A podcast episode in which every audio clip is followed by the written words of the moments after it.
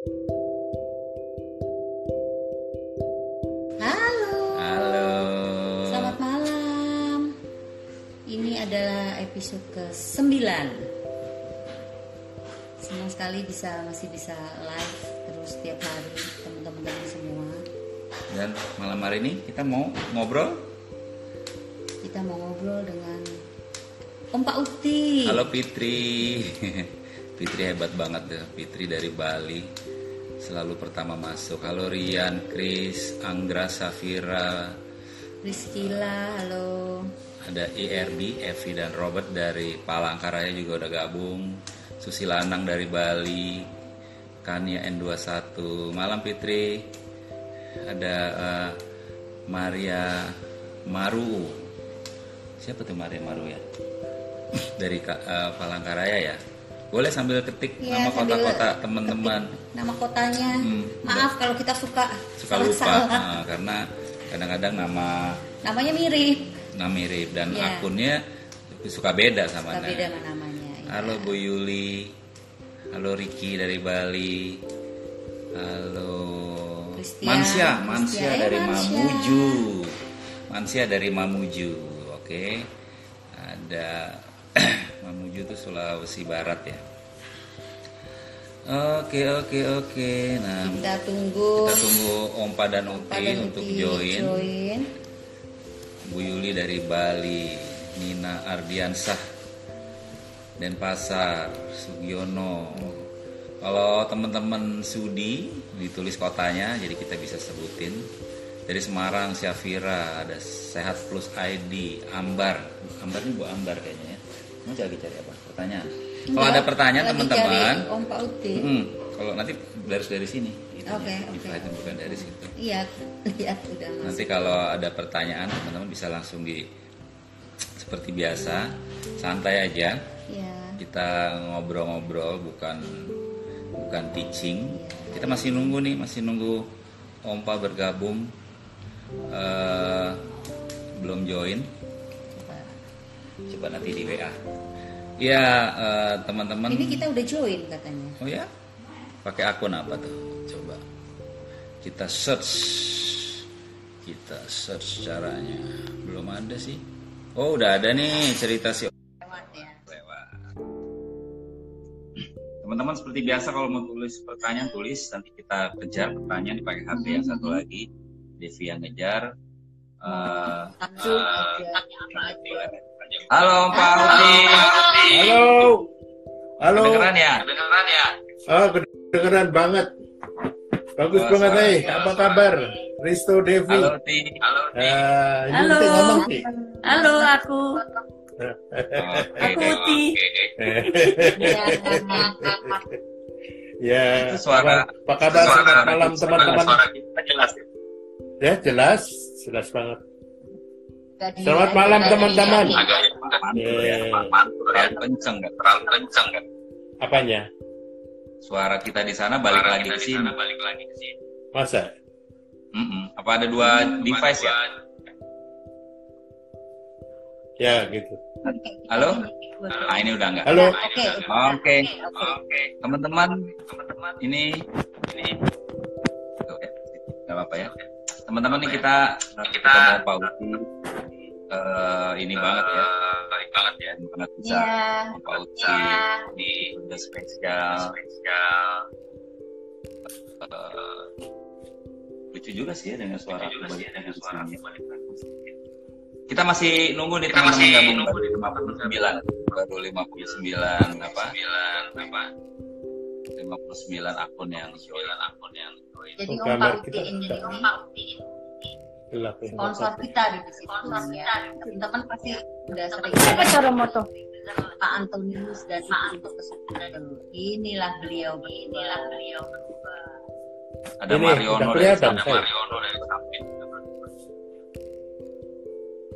kenapa Om Pak kenapa Om Pak saya udah kelihatan kita kelihatan dong, kelihatan dong. On air, on air, online.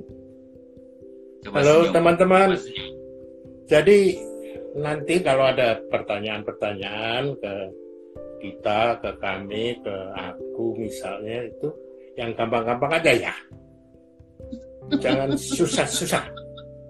Aku jalanin bisnis ini nekat aja. I am not a good dengerin. I am not a good teacher, but I am a good storyteller. Oh, itu. Jadi denger cerita aja. Pokoknya kalau nanti ada pertanyaan, pertanyaan yang bisa jawab dan kamu jawab, kita jawab pas, pas. Oke, oke. Aku mau tanya pertanyaan pertama nih. Opa tuh seneng nulis kan? Beberapa ya, belakangan apa? Pesan nulis, bahkan udah menerbitkan dua buku. Iya.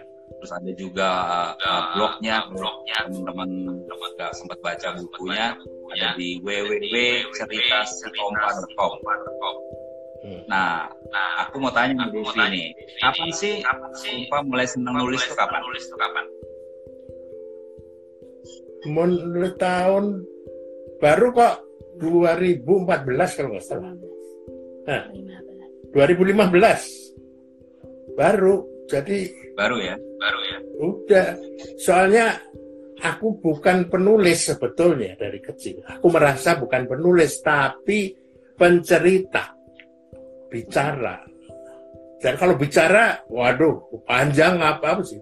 Tapi bukan penulis, karena kalau aku nulis itu tegang semua, pensil bisa patah. Jadi aku merasa tidak menulis sampai akhirnya. Risto, Devi, sama anak-anak, sama Uti ini memaksa aku untuk mulai nulis.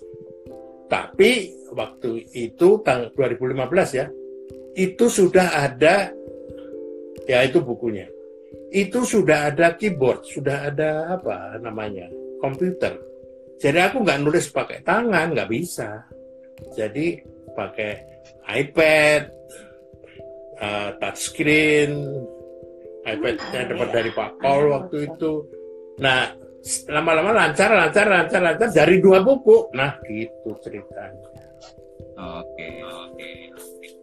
Iya, teman-teman pada nulis di komen, nulis suaranya menggema. Mungkin suara saya yang menggema karena di, di tempat pompa, suaranya terlalu besar, terlalu bisa dikecilin. Aku terlalu keras. Nah, jadi mantul, jadi mantul. Suaraku terlalu keras. Bukan suara saya. Oh gitu. Suaraku gimana? Halo, halo, halo. Kalau mau di handphone Ompa bisa dikecilkan. Di? Karena yang dengerin di daerah bisa terganggu, terganggu. Gimana? Oke, nggak apa-apa deh, nggak apa-apa deh. Oke, jadi suaranya mantul, suaranya ngomong sampai sana. Kenapa? Lagi, ya. Tapi nggak apa-apa, nggak apa-apa, nggak apa-apa, nggak apa-apa. Berusaha pelan-pelan, pelan-pelan. Ini dua bukunya Ompa ya, punya Ompa ya. Ya. Luar biasa. Nggak dicetak lagi. Teman-teman yang mau apa? Apa? Mau uh, baca-baca ya. Bisa di www. Bisa di www. Cerita si Ompa dot cerita si Ompa. Pertanyaan kedua, pertanyaan kalau kedua. Uti sebelum nonton film, film apa Uti? Film, film apa Uti? Hmm? Hmm? Tuh, pertanyaan buat Uti. Apa? Oh? Ulangi. Uti kalau nonton film, nonton film, oh, kalau nonton film, oh, udah, udah, pacaran, mau pacaran, mau pacaran. Film apa ya Pak? Loh, ini ditanya Uti. Anne Frank. Film Belanda tuh. Yang saya suka Anne Frank. Apa itu namanya? Sejarah, histori, apa? Biografi. Apalagi? Anne Frank. Uh... Anne Frank. Anne Frank. Oh. Nah. Kalau baca Jair, buku, ya, baca ya, buku ya. Itu apa nih? Apa nih? Lagi banyak lagi banyak lagi katanya. Lagi katanya. Oh ya, Sidney Sheldon. Hmm. Baca buku Sidney Sheldon. Cerita. Judulnya apa? Judulnya apa? Lagi suka, lagi suka. Banyak. Banyak. Banyak ya. Banyak. Sekarang lagi dibaca, sekarang lagi dibaca. Ya, yeah. Tell me your dreams. Mm-hmm. Ya. Yeah. Tell me your tell dreams. Me, tell me your dreams. Mm-hmm. Oke, okay. Ini sambil nunggu, sambil nunggu. Kata, kata, Karena Rani di off dulu ya, ikut lagi. Kenapa? Karena volumenya besar. Sudah kecil. Sudah kecil. Oke, lanjut. Oke, lanjut. Oh, Bu Devi lagi menyari pertanyaan. Banyak sih, banyak sih. Nyapa-nyapa Om, nyapa Om Bali, Lan, dan Teja, nyapa. Terus ada Pak Wadi. Halo Teja. Teja. Oke, oke Teja. Boleh disapa Om Pak? Nama kita sama.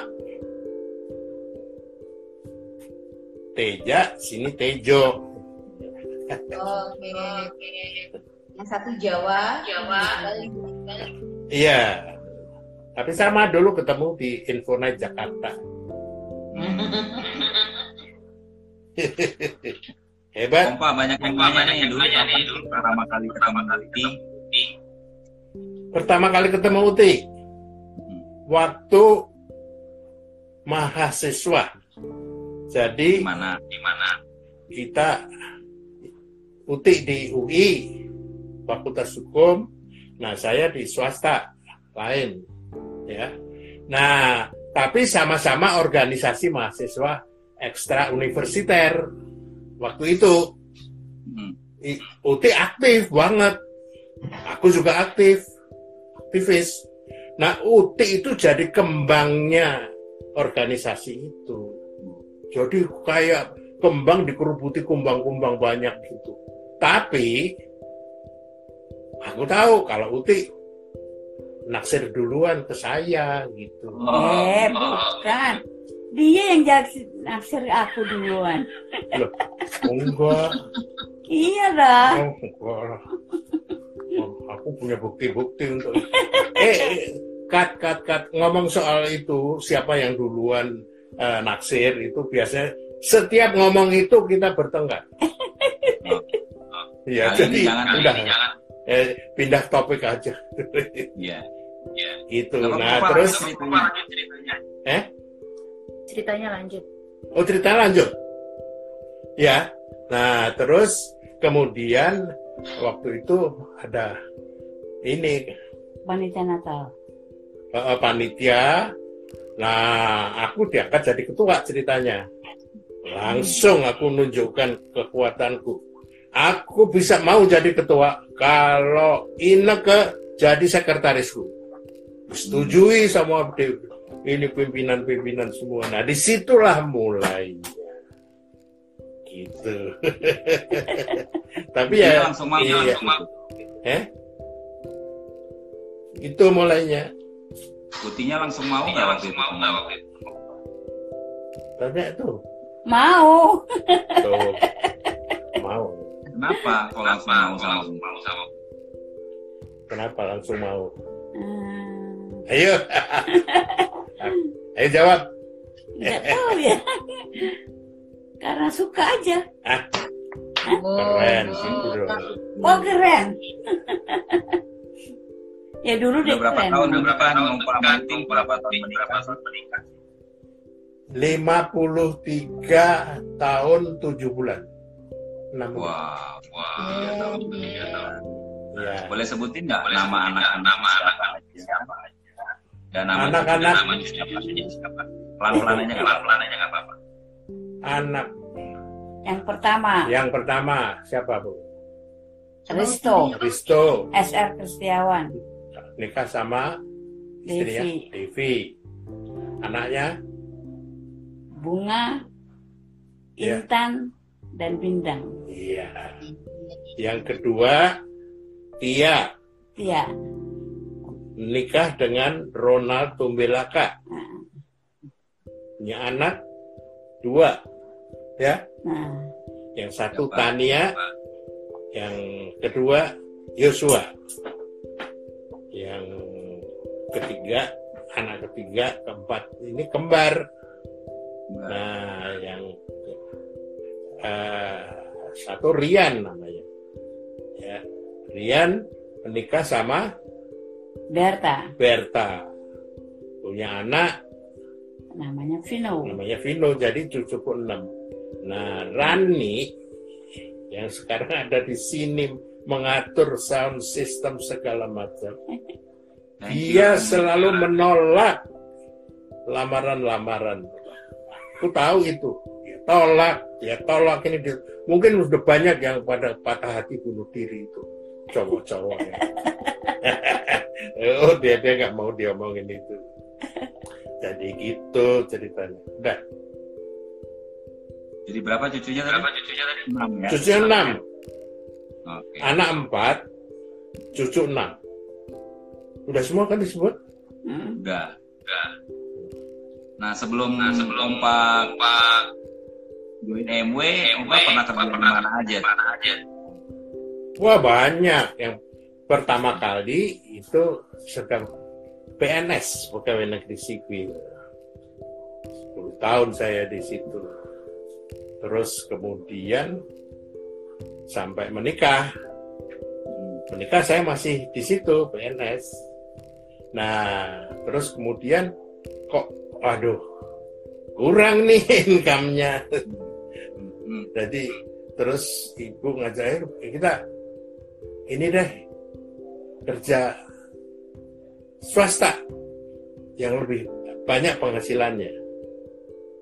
Akhirnya pindah aku. Kebetulan ada Universitas Trisakti waktu itu butuh mau mendirikan perusahaan baru. Nah, terus kemudian saya ditarik untuk di situ. Tapi masih kurang juga. Lalu Bu Ineke, ya udah saya kerja juga ya. Kerja di perusahaan minyak asing Amerika namanya Steinbeck gitu. Jadi kita kerja berdua. Itu kayaknya. Nah, swasta itu macam-macam, bisnis juga pernah. Apa? Bisnis. Iya, ada. Wah, bisnis macam-macam. Ada yang ke Bali juga, yaitu bikin santan oil, santan lotion. Saya ke Bali kadang-kadang sebulan, dua bulan untuk survei, kemudian menjual gitu. Tapi partner bisnis saya ber... biasalah kalau bisnis partneran gitu ya udah. Terus bisnis ini lagi apa uh, apa itu namanya kerjasama sama B P B N dan pengembangan batik, batik, batik. Ya ada batik, handicraft segala gitu. Wah, udah mau eh sama juga masalahnya hmm. gitu. Nah, jadi, waduh, terus pindah lagi, pindah lagi, terus lama-lama capek. Terus aku berhenti pensiun dini dari segala macam karena bosen, jadi pengangguran. Gitu. Untung Bu Ineke kerja, hmm. sehingga income penghasilan itu dari Bu Ineke. Yang menghidupi keluarga itu Bu Ineke. Saya nebeng hidup aja. Sama push power syndrome. Marah sana, marah sini. Dulu bos ya, dulu bos ya, jadi bos, jadi bos. Oh, bos pernah. Oh iya, itu. Oh, aku kebanyakan kerja di lebih seneng itu kalau di lapangan di film. Aku jelajahi seluruh Indonesia. Di mana ada proyek perminyakan dan gas bumi, di situ ada Sutejo. Uh-huh. Mulai dari Harun Aceh ya. Itu ini gas yang kita ekspor besar-besaran itu di Harun namanya di Pelang Lancang itu saya ada di sana. Kemudian ada proyek gas juga di Prabu Mulih Sumatera Selatan untuk mensuplai gas ke Pusri Duo. Pupuk Pusri dua. Saya ada di sana. Malah di situ saya paling lama setahun. Tapi setelah itu dia pindah lagi seluruhnya lah. Balikpapan, Balikpapan itu langganan saya itu. Refinery Balikpapan itu saya keluar masuk di situ. Bahkan sampai ke uh, Bontang, Tanjung Santan, Bunyu, saya di sana. Jadi jajak tapi bosan. Thank you, Pak. Thank you. Ada pertanyaan, ada pertanyaan, ada pertanyaan, ada pertanyaan, ada pertanyaan. Om Pak kan waktu ketemu bisnis ini udah nggak mudah lagi. Udah nggak mudah lagi. Iya. Kenapa kok memutuskan aktif jalankan bisnis ini? Itu gara-gara yang bikin saya aktif itu gara-garanya yang di sebelah saya ini. Sini Bu, mukanya nggak kelihatan. Ini ini ini ini orangnya. Ini. Jadi ada sahabatnya dari Australia ambil cuti sebulan ke Indonesia.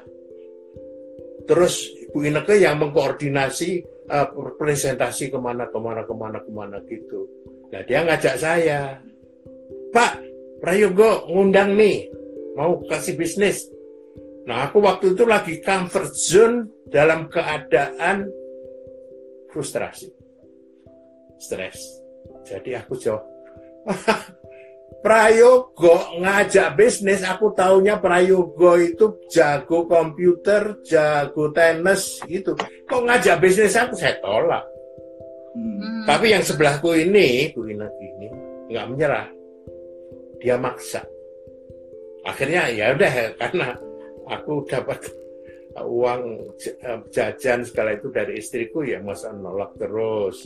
Akhirnya aku datang tapi telat. hmm. Jadi pas mau bubar aku baru datang. Itu presentasi pertama ya Bu. Terus presentasi kedua juga gitu, telat. Nah presentasi, presentasi ketiga eh?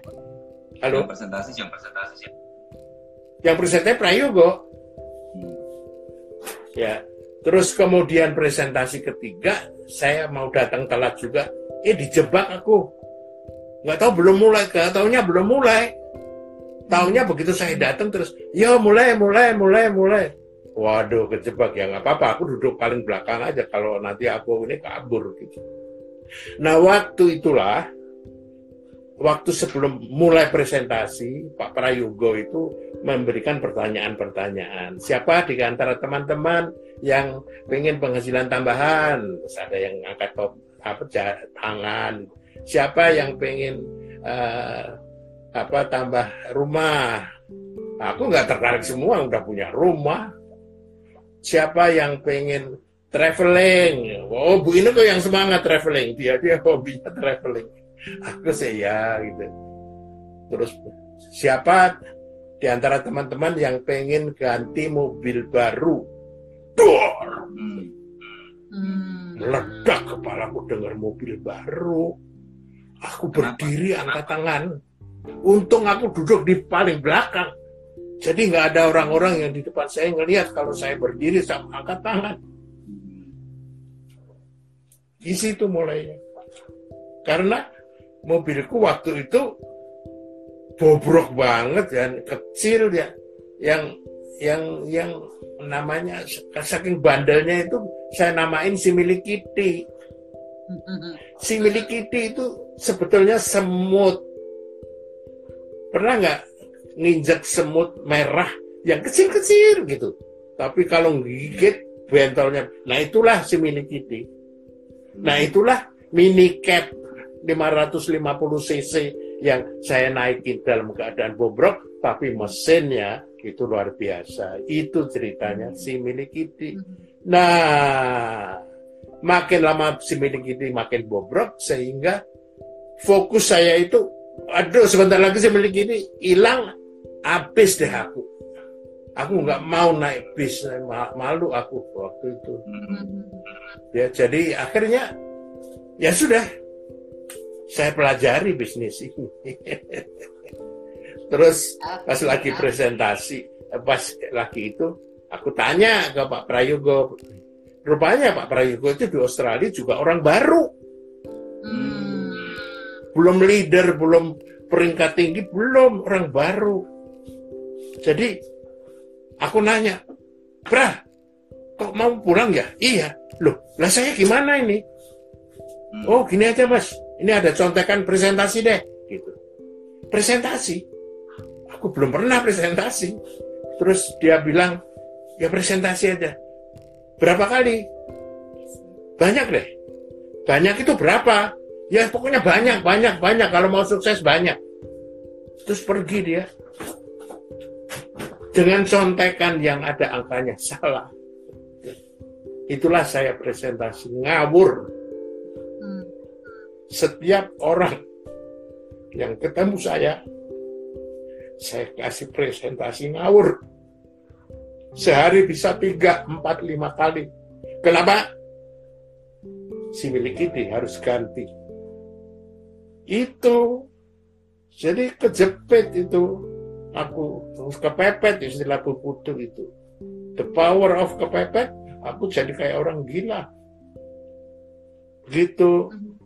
Presentasi-presentasi. Pada join semua lah waktu itu. Gampang eh? join apa? Apa? Gampang join lah mereka. Oh, sembilan puluh sembilan persen menolak. Hmm. Tapi karena si milik ini harus ganti, maka aku gak peduli. Karena seperti Pak Herman kemarin juga ngomong hukum Pareto kan. Pareto itu ada hukumnya kayak hukum gravitasi. Jadi aku lakukan itu dengan hukum Pareto. Nggak mungkin semua orang menolak itu. Nggak mungkin semua orang menolak. Pasti ada satu dua yang join. Tapi kalau presentasiku cuma sedikit, mungkin nggak ada yang join, nggak ada yang tertarik.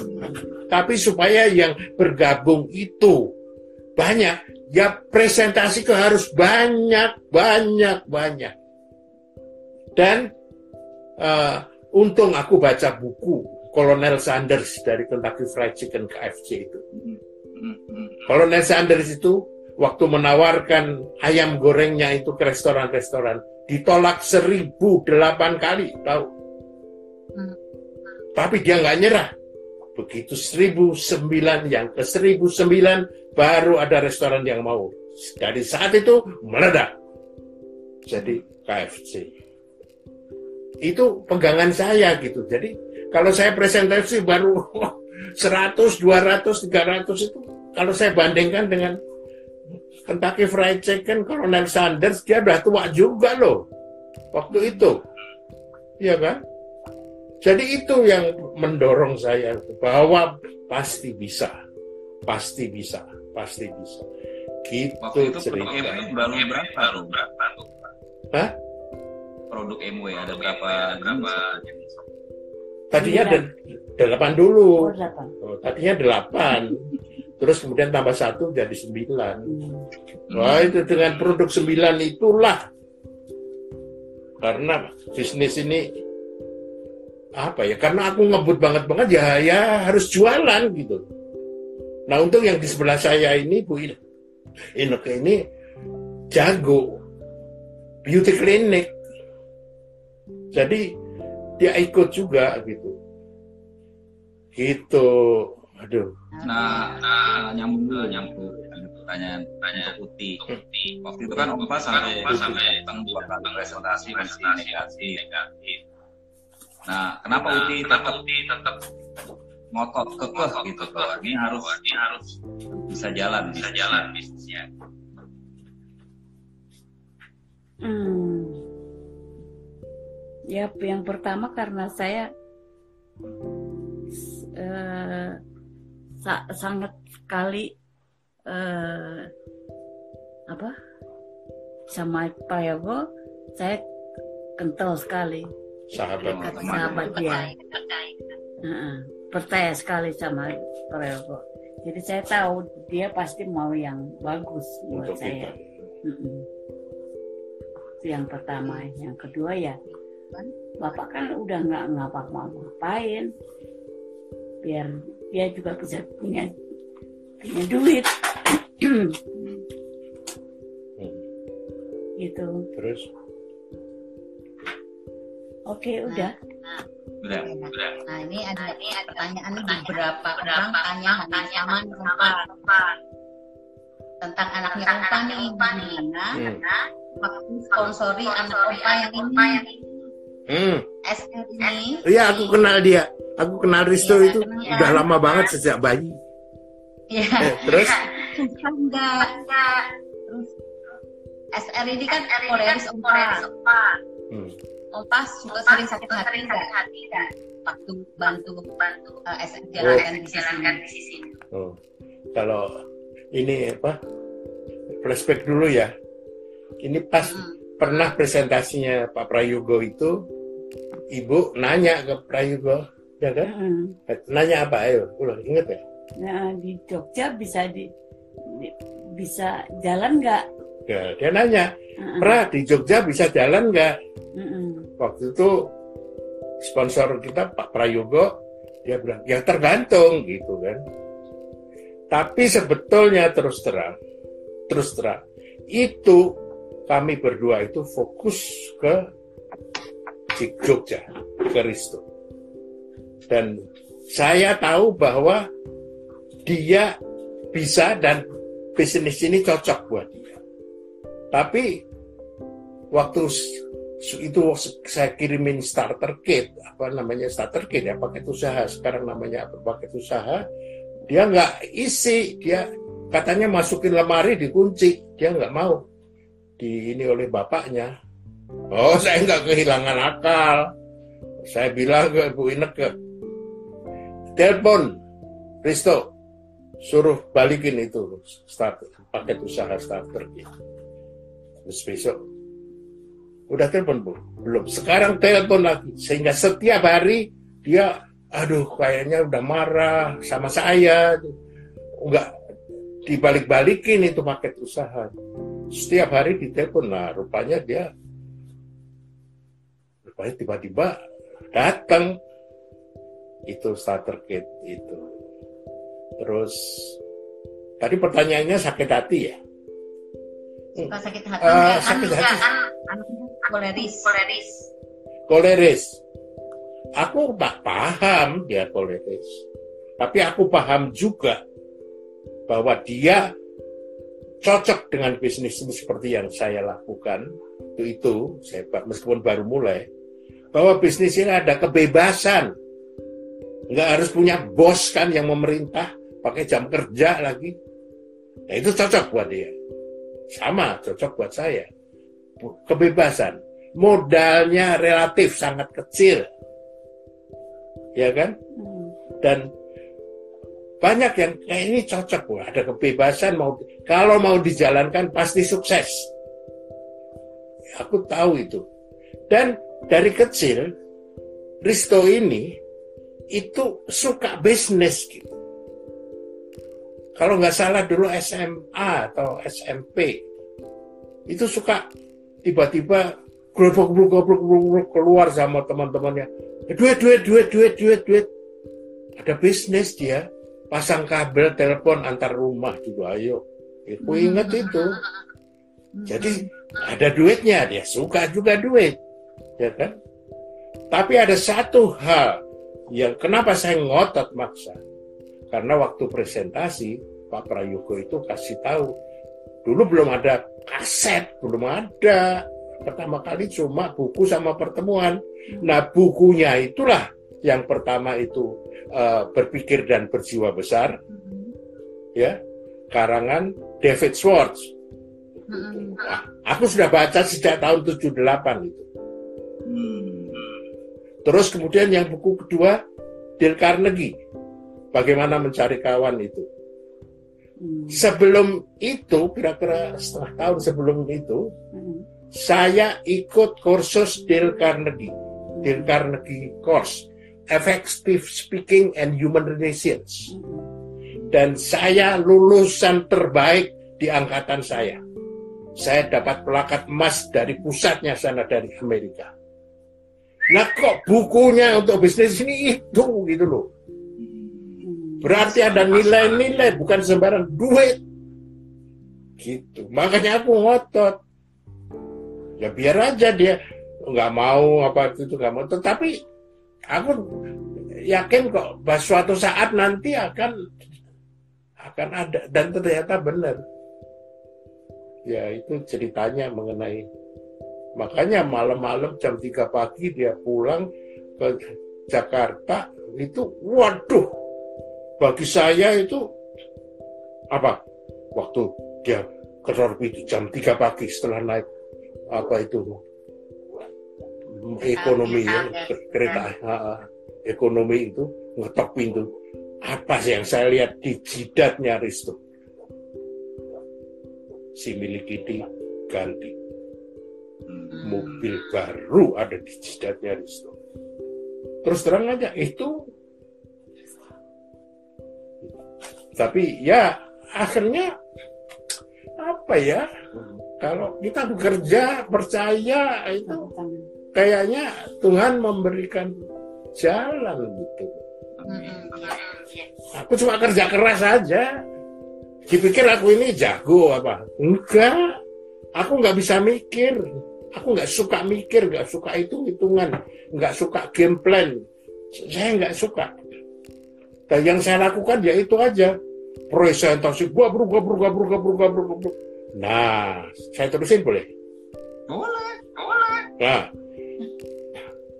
rupanya di print out di apa ini komputer di M W itu kan internasional, itu juga Indonesia, dan tiap uh, leader tiap ini itu dapat print outnya.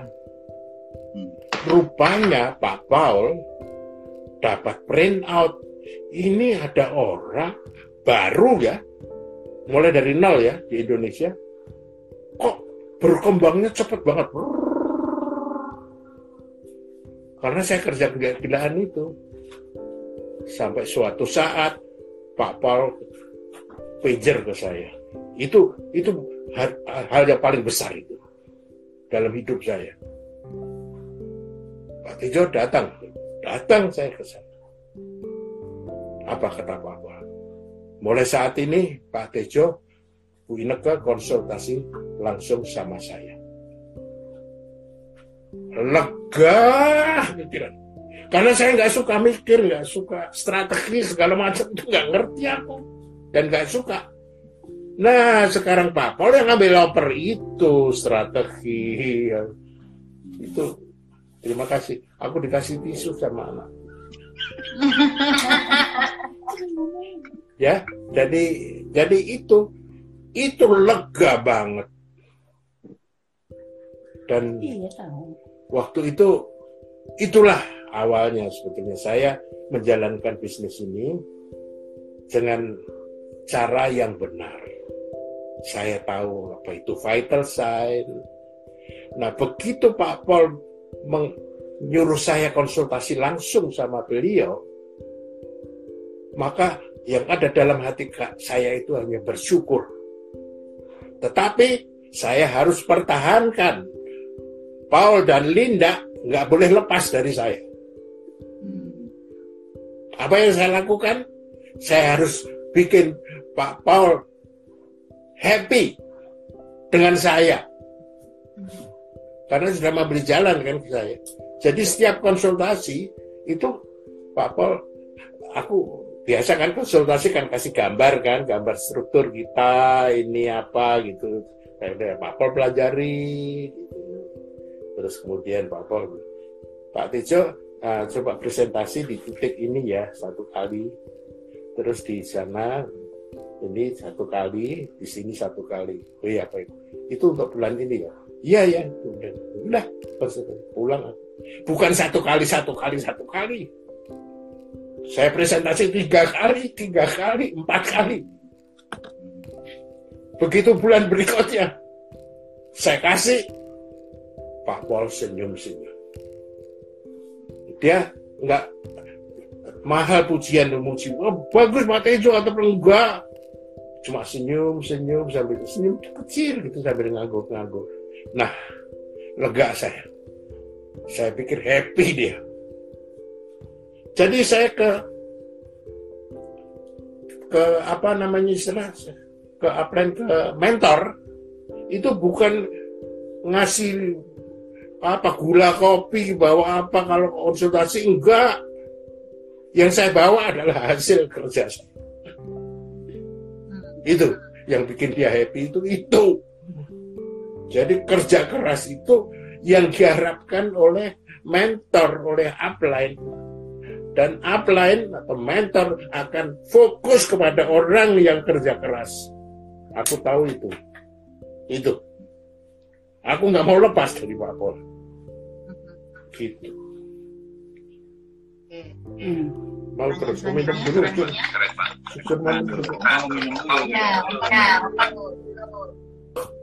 Nah, sebelum lanjut pertanyaan pertanyaan waktu yang mepet, tahu tahu pas sama Buki mau nyanyi, mau nyanyi. Hah? Minta, minta. Nyanyi berdua berdua lagu legend ya, lagu legend ya, umpama. Oh iya, oh iya. Ah, ah ini. Gedein ya, gedein ya. Eh, ini. Uh, ya. Cerita dulu sedikit boleh? Oh boleh, oh boleh. Jadi waktu pengantin baru dulu, ya, pengantin baru ini kita ke kafe berdua. Nah pas salah satu ini kafe ada band, hmm. ya, terus pimpinan band atau apa, terus penyanyi penyanyinya siapa? Ireng Maulana. Ireng Maulana. Hmm. Waktu itu Ireng Maulana nyanyi lagu satu lagu yang kita bengong. Dan lagu itulah sejak itu jadi lagu kenangan, lagu cinta kami berdua. Yang tiap kali kita nyanyikan. Tiap kali kita nyanyikan sampai sekarang saya kira itu masih apa? Mm-mm. Ya? Mm-mm. Dengerin ya? Mm. Dekat sini sedikit. Pada hari Minggu ku turut ayah ke kota, naik delman istimewa, ku duduk jauh di muka, ku duduk samping Pak Kusir yang sedang bekerja, mengendarai kuda agar baik jalannya. Aduk tidak, aduk tidak, aduk tidak tidak tidak, aduk tidak, aduk tidak, suara sepatu kuda itu. Ya, saya dengar ada tepuk tangan. Terima kasih, terima kasih, terima kasih pada tepuk tangan semua. Semua lagi pasti tepuk tangan, lagi pasti tepuk tangan ya buat mereka. Lagu legendnya Om Pahan yang kita ngumpul cucu-cucu dari kecil dari kecil lagi tanya lagi apa lagi ada pertanyaan lagi nanya lagi nih Om Pahan kan kan untuk mengawalinya Om Pahan kan impiannya kan impiannya si bilik kecil ya ya kalau untuk jadi diamond impian Ompa apa? Impian Ompa apa? Impian besarnya apa? Jadi diamond. Wah. Iya. Iya. Itu itu juga ini itu tuh. Jadi ada saat-saat setiap saya punya goal besar, ganti pertama kali uh, ganti si bilik gede kan? Akhirnya enam bulan ganti. Pak Paul Dolinda yang suruh ganti mulai dari sekarang. Waktu silver producer karena strukturnya sudah bagus dan Pak Paul Dolinda tahu setelah ngitung itu kita tungguin dia ngitung apa ini itu nggak bakal turun penghasilannya kan stabil jadi sudah bisa ganti mobil itu pertama. Yang kedua setelah ganti mobil biasanya setelah impian tercapai terus turun kan ada ganti mobil untung ada yang maksa juga. Yaitu si kembar Rian sama Rani ini pas berapa bulan lagi harus kuliah bareng dua-duanya dan aku mengatakan pada diriku sendiri bukan orang lain yang biayai yang bayar tetapi saya yang mau bayar kuliah si kembar kemanapun atas usaha saya dan pas platinum mereka kuliah, ya satu di Depok, satu di Bandung. Saya antar ke Bandung. Waktu itu Rani yang di Bandung, di Parahyangan ya. Terus Rani nganggep remeh. Dia cari kos, cari kos Pak. Belusuk, belusuk, belusuk ke kampung-kampung. Apaan ini? Enggak, sana. Saya bawa ke gerbang kampus di Cimbuluit situ. Terus ada nggak di depan sini? Kos yang tinggal lu nyebrang sini. Dia, iya Pak, tapi mahal sekali. Nggak peduli. Akhirnya kos di situ, sehingga kalau kuliah tinggal nyebrang. Gitu. Terus tadi pertanyaan Diamond ya. Diamond lain lagi. Ria, Ria gua belum, gua belum. Eh, yang kedua yang kul ini kuliah. Iya di Depok. Iya di Depok. Eh, oh di Depok. Dia mau hmm. ambil komputer. Iya boleh ambil. Jadi itu kepuasan tersendiri, Riz. Kepuasan yang bagi saya mungkin ibu juga ya. Tapi apa? Dari keadaan terpuruk. Cuma nebeng sama istri, penghasilan istri.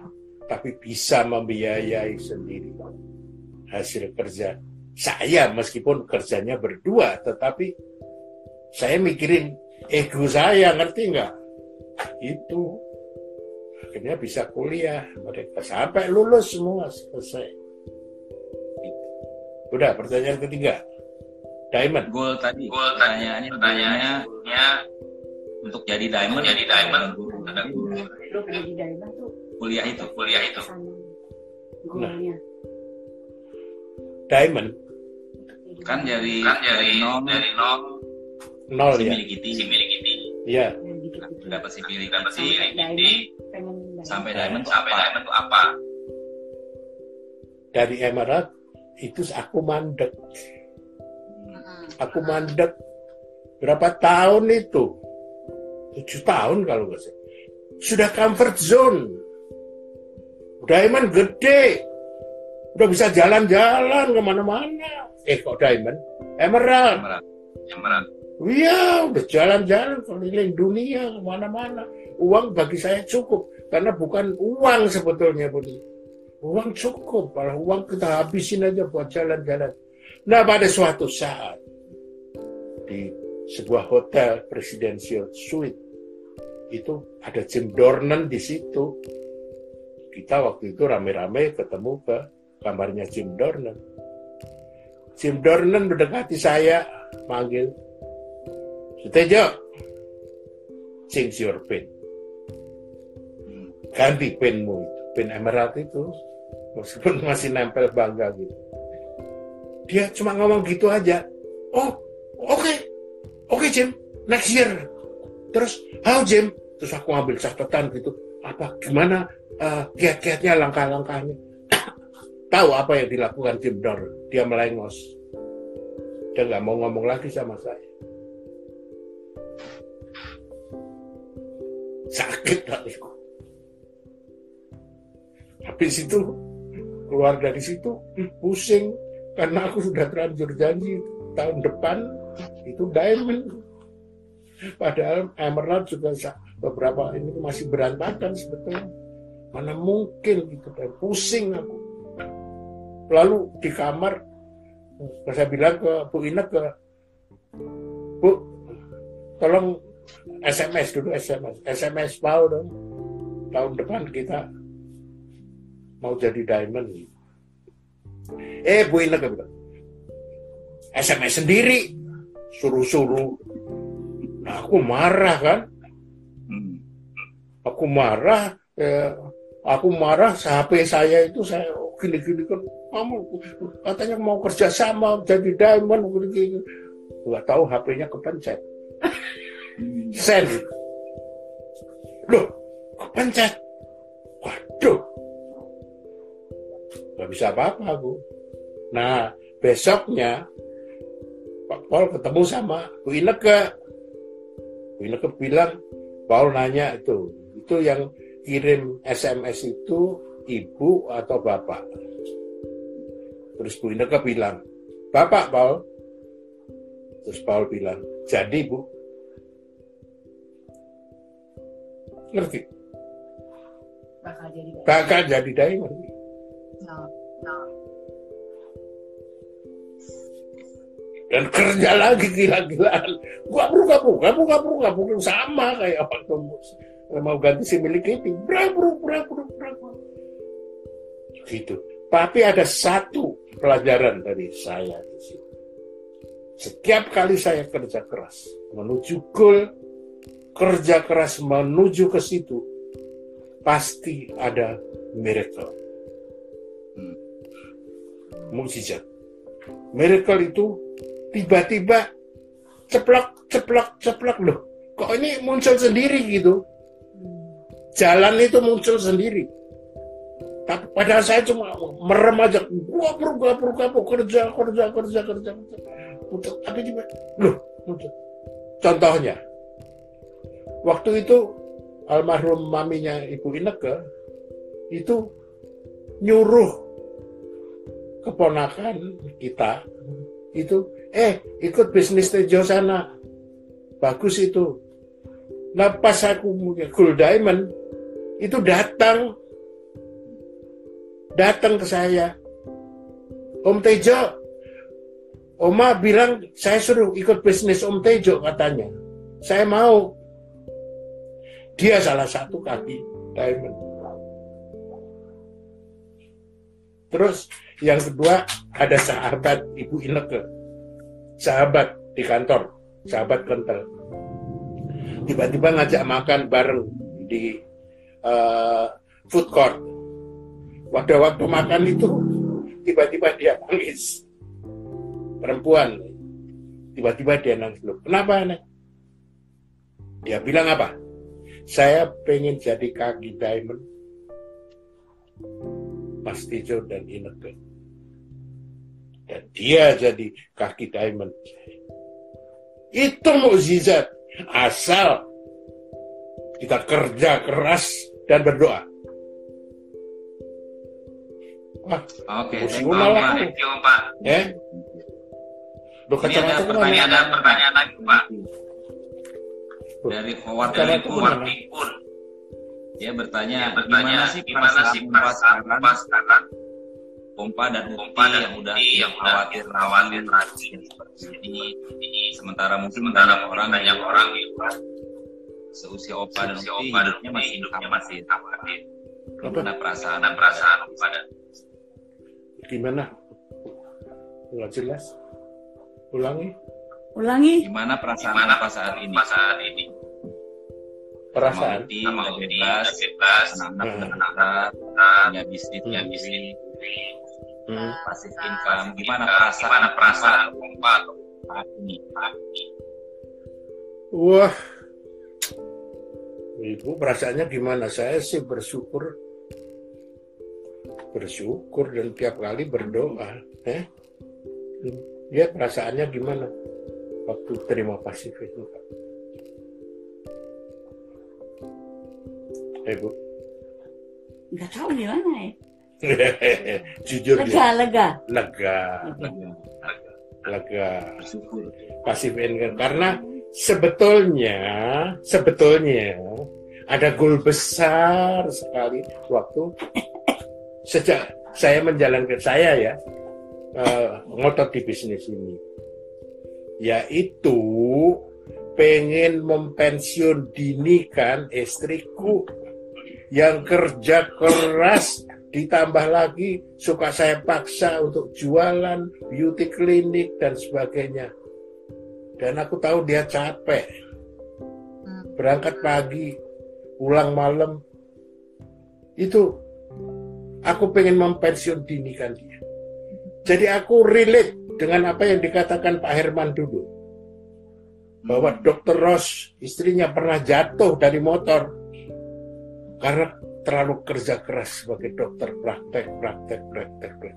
Aku tahu itu. Dan itulah momentum.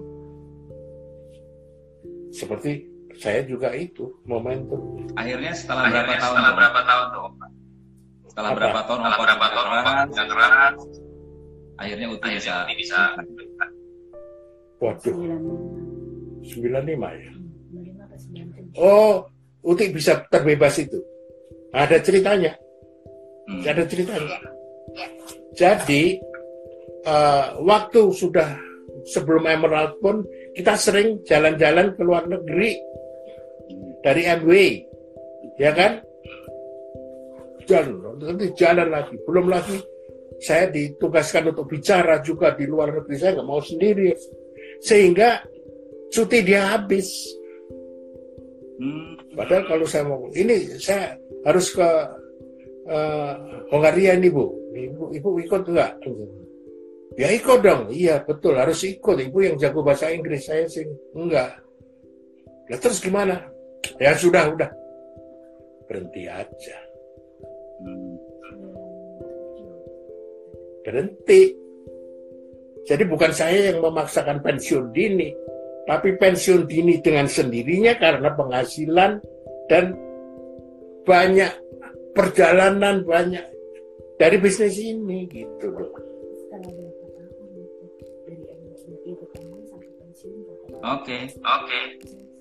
Waktu kita tinggal empat menit nih. Wih, pengen tanya, aku pengen tanya ke Bang Di, dikasih dong ke teman-teman yang, teman-teman yang lagi dengar nih, kasih pesan-pesan apa sih yang mereka apa sih yang harus, mereka harus uh, kuat dalam kuat membangun dalam membangun ya ya padan uti padan uti pesan-pesan hmm. pesan hmm. kalau kalau berdua suami istri ya mesti satu sama satu hati. Ya, jangan jangan jangan berantem terus. Bisa berantem tapi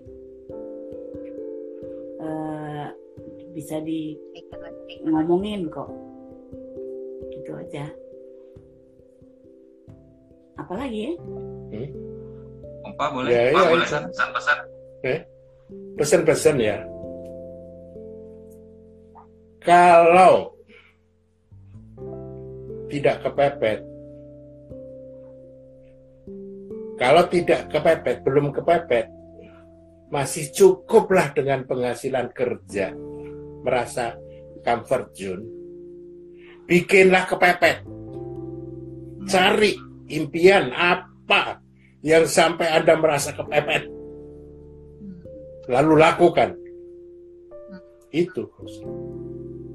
Sama buat millennials ya, saya pesen ya. Khusus buat millennials. Aku tahu, kalian hidupnya enak sekarang. Banyak fasilitas. Internet apa, segala banyak fasilitas. Aku katakan, nggak apa-apa. Nikmati ke, ke, kemudahan Anda. Tapi luangkan waktu sedikit atau cukup banyak, katakanlah sepuluh persen aja atau lebih sedikit, terserah, sisihkan untuk menjalankan dan mendalami bisnis ini. Saya jamin Anda akan sukses karena semakin mendalami bisnis ini, apalagi datang ke leadership seminar, ke pertemuan-pertemuan yang luar biasa itu, maka itu akan membimbing Anda untuk berpikir positif dan punya dream yang benar. Saya doakan Anda kepepet. Amin. Amin. Biar merasakan gimana kerja keras itu. Karena seumur hidup sekali waktu atau dua kali waktu, manusia harus bekerja keras. Tapi kalau kerja keras dalam bisnis ini, itu bukan hanya uang saja. Ingat ya, bukan hanya uang saja, tapi banyak nilai-nilai kebahagiaan. Kebahagiaannya apa? Kebahagiaan kami, kebahagiaan saya adalah kalau melihat orang yang saya bantu sukses naik ke panggung. Jadi kalau ada dari grup saya naik ke panggung peringkat apapun, biasanya Pak Harikis itu zoomnya itu kameranya dizoomkan ke, ke muka saya yang pakai belalai itu, dan kelihatan bahwa saya nangis. Oh, oh. Terima kasih banyak Pak. Terima kasih banyak. Terima kasih Uti. Luar biasa. Luar biasa. Mungkin suatu hari kita harus pulang lagi.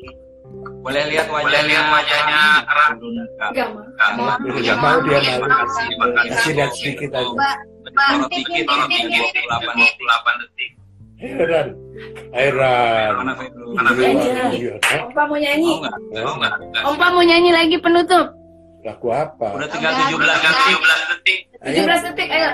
Eh, dua belas detik. Dua belas detik. Malu biasa. Eh, sudah, sudah, kasih dadah. Oke deh. Dah. Sukses ya.